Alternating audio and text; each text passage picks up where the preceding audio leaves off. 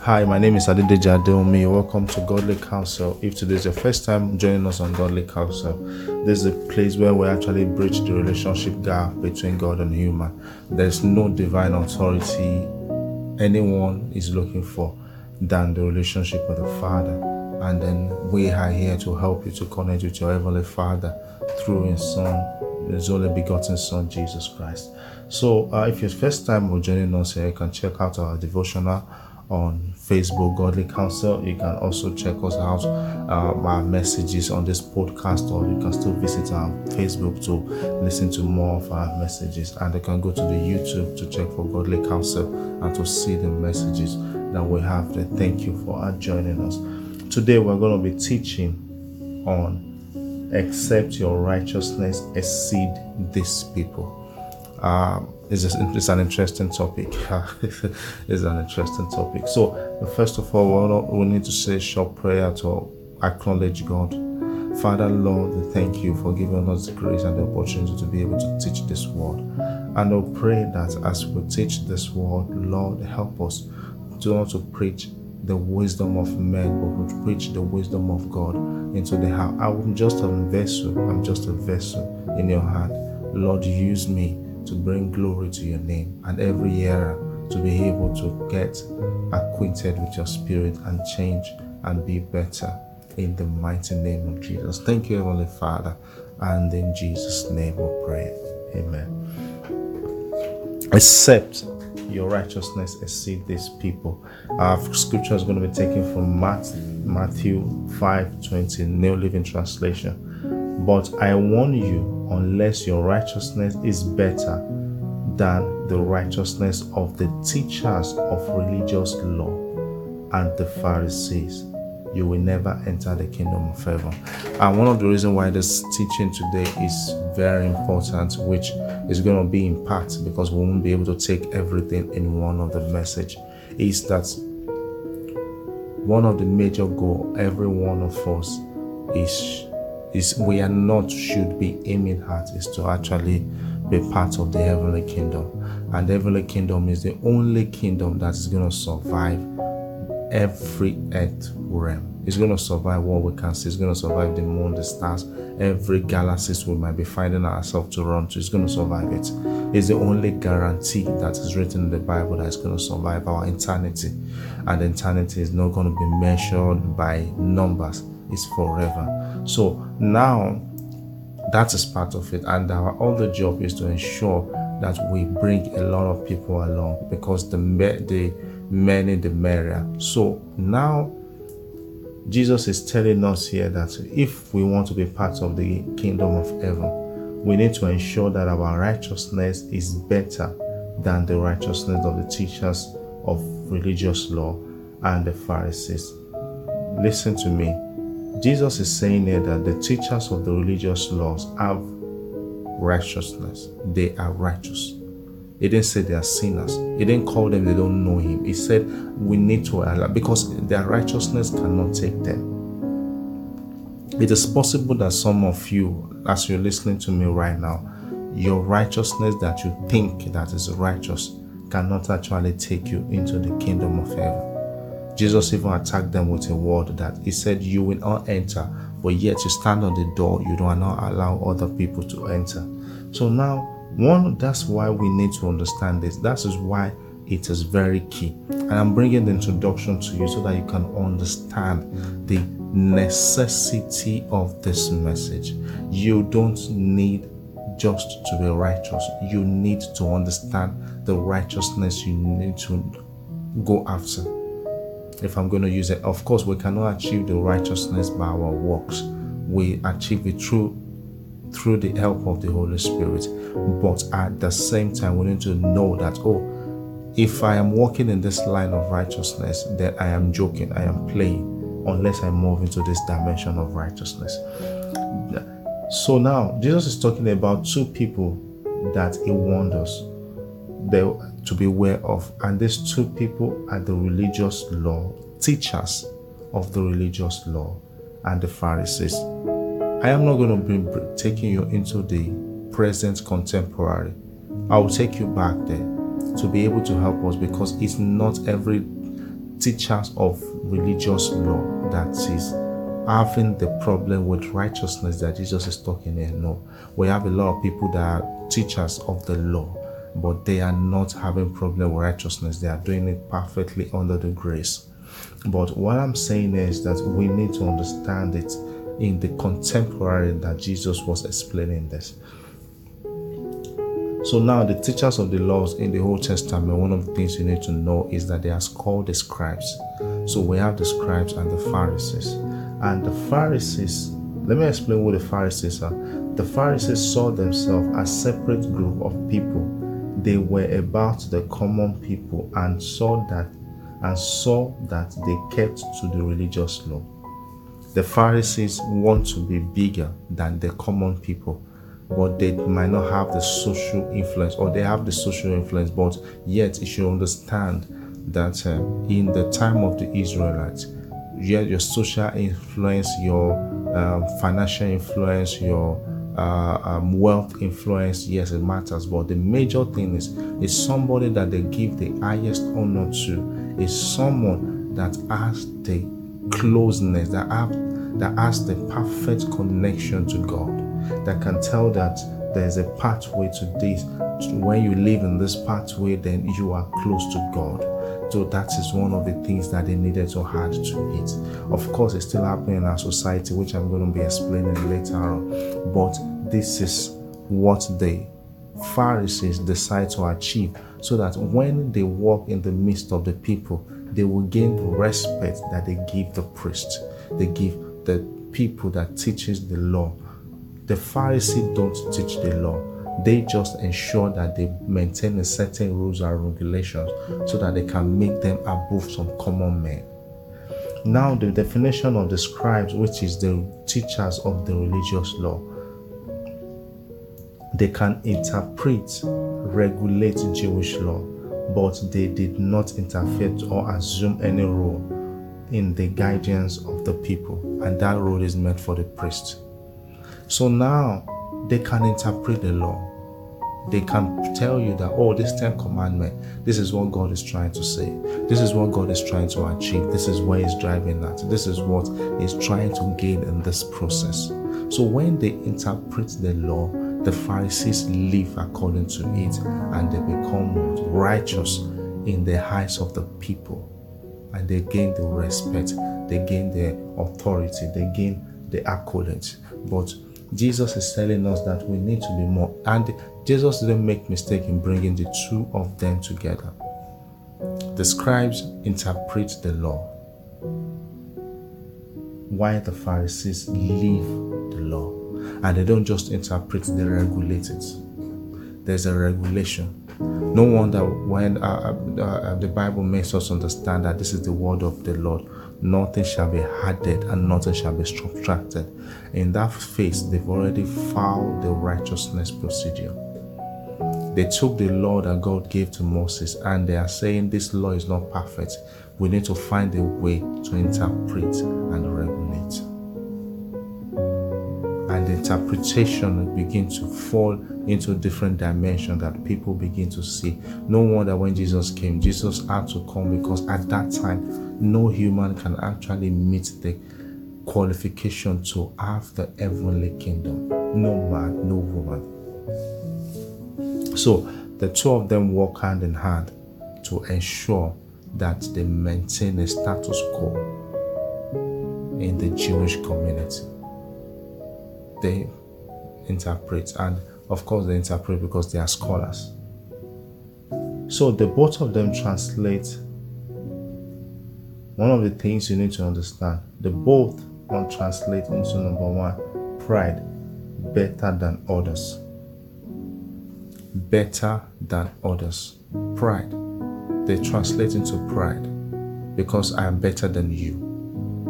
And yet god jesus even warned us that we should not think ourselves highly more than ourselves. Even paul went ahead to let us understand that you should not compare those who compare themselves to themselves they are not wise so if i am looking for a way to be better than you then i am opening the door for jealousy for backbiting because I'm going to do everything to be better. And let me give you a classic example. You are having issue with somebody, the person you're not in a good time with the person. Trust me, when you sit down and other people or somebody now comes and try to say something good about the person, there's something within you that will not be happy. You will try to say something to bring the person down so that you can be better you can win the whole case. But what about if you take these grudges into the place of prayer and pray it out in the presence of God?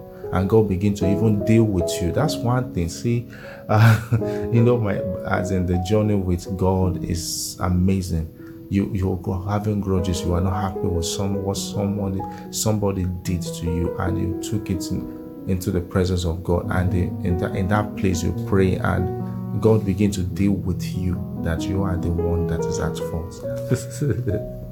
True that you are the one that is at fault, that you need to do this, do this, and change this. Of course, He's making us into a better way because that's why Jesus let us understand that we need to pray and to love our enemies. Pray for them and love them. Many enemies are people that does not want to progress, that want you down, that doesn't see you to amount to anything. Of course, the chief of it is the devil. So now this is one of the reasons why this is pride. Because they want to be better than every other person. They want every other person to become more, they are superior. The another thing is that they, they want to be politically special. They want to be politically special. At that time, that's why I said I'm going to be explaining it in the contemporary of the time. At that time, the children of Israelites are not into the political zone they are only in the kingship and they are in the in the religious affairs. Religious affairs tell them to obey God, honor God with their heart, with their life. Jesus brought that. They honor God with their life. Then the political affair were controlled by the Romans, the Romans. So at that time, the, the Romans have the uh, um, the political uh, um, authority which is one of the things that they need to have a connection and to have a stability. It's just like you went, just like you're from one of the countries in Africa, then you find yourself in the Western world and you now saw a lot of civilization.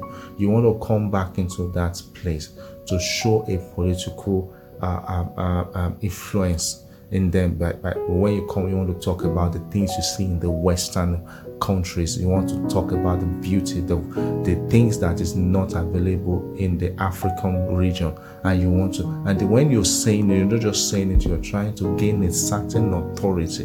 And that is what they were doing here. So, they take them into the word of God, they've diluted it, they've dissected it into something, and they begin to live it, and they make you a common person that you don't know this thing. I know it better than you, and I have a political edge over you. And the last thing that they is they want to be classy. They want to be classy. They want to be special. They want to be seen special. Oh my God, that person. That you know, you know when Jesus was attacking them, he said they love to pray in the crowd so that everybody can sit there and say, "Wow, that's a prayer warrior." you understand? That's a prayer warrior. Then the scribe, they those the people that interpret the word of God. I'm sorry that I'm fast. I'm trying not to take it into many parts. So um, they are twisters of God's law. One, interpreting it into emotions, culture, lifestyle. When they interpret, and I will beg preachers, teachers, pastors, reverend, Jews that is listening to this message. Don't interpret the word of God in any of this dimension.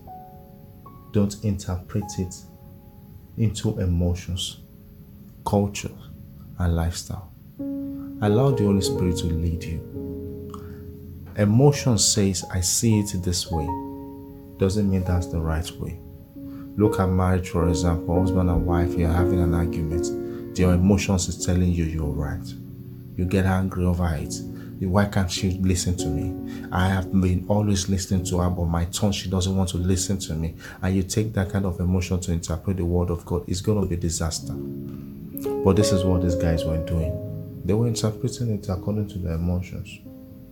They were interpreting it according to the lifestyle. A lifestyle is generated in a societal view. If I should go into lifestyle, that's a whole lot of teaching on its own. But I'm going to quickly point out something. And it baffles me when I see this. Thank you, Holy Spirit. Now, a girl, a lady, a woman went to the beach and wear swimming trunk, which, as in the classic swimming trunk, comes with, I think it's just, they call it bikini, and there's pants, and then a bra, and can swim in the pool. And she's not ashamed of her body. She even wants to show you the flaps on me, the sexy body, and all that. But the same lady, you tell her to go into her room to wear just only pants and bra, and then she begins to shame that, oh, you're saying, but I'm like, what's the difference between what you're wearing to swim and what you're wearing indoor? So there's no difference. But the societal view has made it different. So our mind has burned into the lifestyle that this is for swimming, this is to be wear underneath clothes. And of course, it has created some damage we might not understand. That's why it might be easy for some ladies to take a role that they just need to wear pants around because they can wear the swimming. See, it is logical, but trust me, it takes a dimension of grace to understand this. But let's move from there because like i said it will take a whole lot a whole lot or to teach around that but i'm not diving into that right now and the way of living that suits them. Now they're interpreting and they saw okay now one of the things that jesus said in matthew was that he did not come to abolish the law. He come to fulfill the law that is the fulfillment of the law meaning that he's going to fulfill the law in a way that is going to take over. Maskalia going to fulfill the law in a way that is going to be harder. And that's when he now gave an one analogy he was talking about if some, that people say that somebody kills somebody or get angry and kill somebody, that that's when the person has committed sin. He said, No, his own. If you call somebody a fool, he used the word fool if you just say you are a fool, then you are damn. You are qualified for the hellfire. He didn't say you are a sinner. No, he said you are qualified. That you call somebody a fool. So at that time, if I want to interpret it to my own way of life, maybe I don't see any problem with telling somebody a fool you're an idiot. Or I can tell somebody fuck you, get out, all those kind of words. And then I want to interpret it in that way. I would say maybe what God is saying that if I, am not very good at trying to interpret God to my own way of thinking. So it's giving me somehow. So now I want to interpret it to um, um, what God is talking about. The fool there means that um, uh, you are eating somebody, you are thinking somebody should die, and then I'll put it bracket Adedeji Adeomi translation so that it can suit my way of life.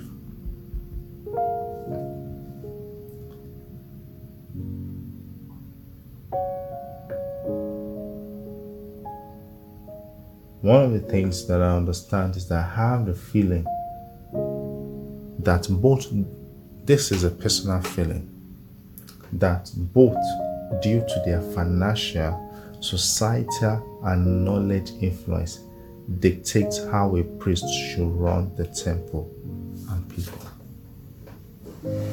Because now the priest is there, and the work of the priest is to hear from God. and then you have the Pharisee there that is ready to leave what the scribe interprets. Of course, who is going to lay it down to the people? It's the priest. It's the priest. Because the priest, if he's not in line with the scribe and the Pharisee, it won't work. Of course, the priest might just be in the affairs or of um, uh, performing the sacrifice and all that. Who's going to announce the time of sacrifice? Who's going to do this?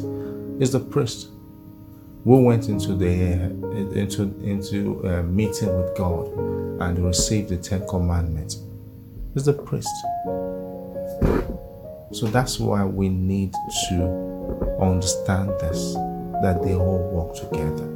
This is two against one, and then they will surely win. That's why Jesus said, Our righteousness should be more than that. So now, what we'll be looking next, and of course, it's going to be the next teaching, is to understand two things. We're going to be understanding the traits. What I just tell you is who they are, but there are certain traits that you are going to check in your own life that if you have this trait, then you are having the righteousness of the Pharisees. And the, the level of the way of righteousness Jesus is actually telling us. So I'm going to bring you that in the next teaching.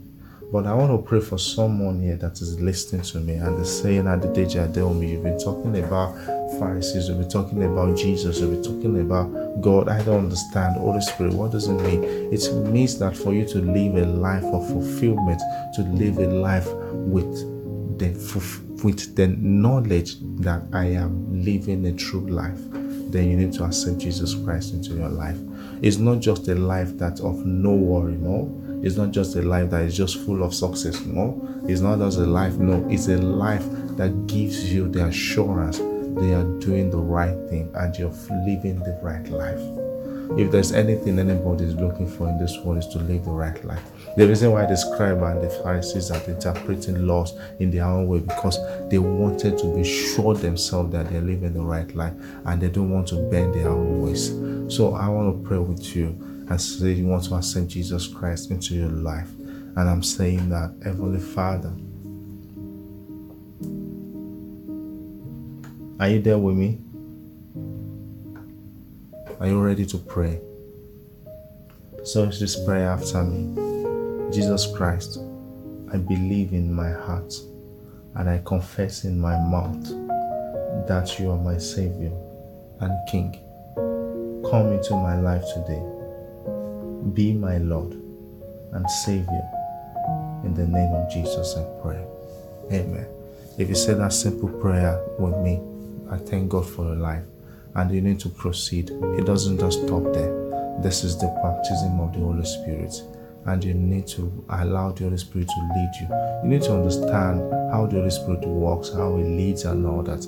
You can get this on our page on our Facebook page where we're teaching you now that you have received Christ, what next? And then you can come to our Facebook page to read our daily devotional and the walk with God.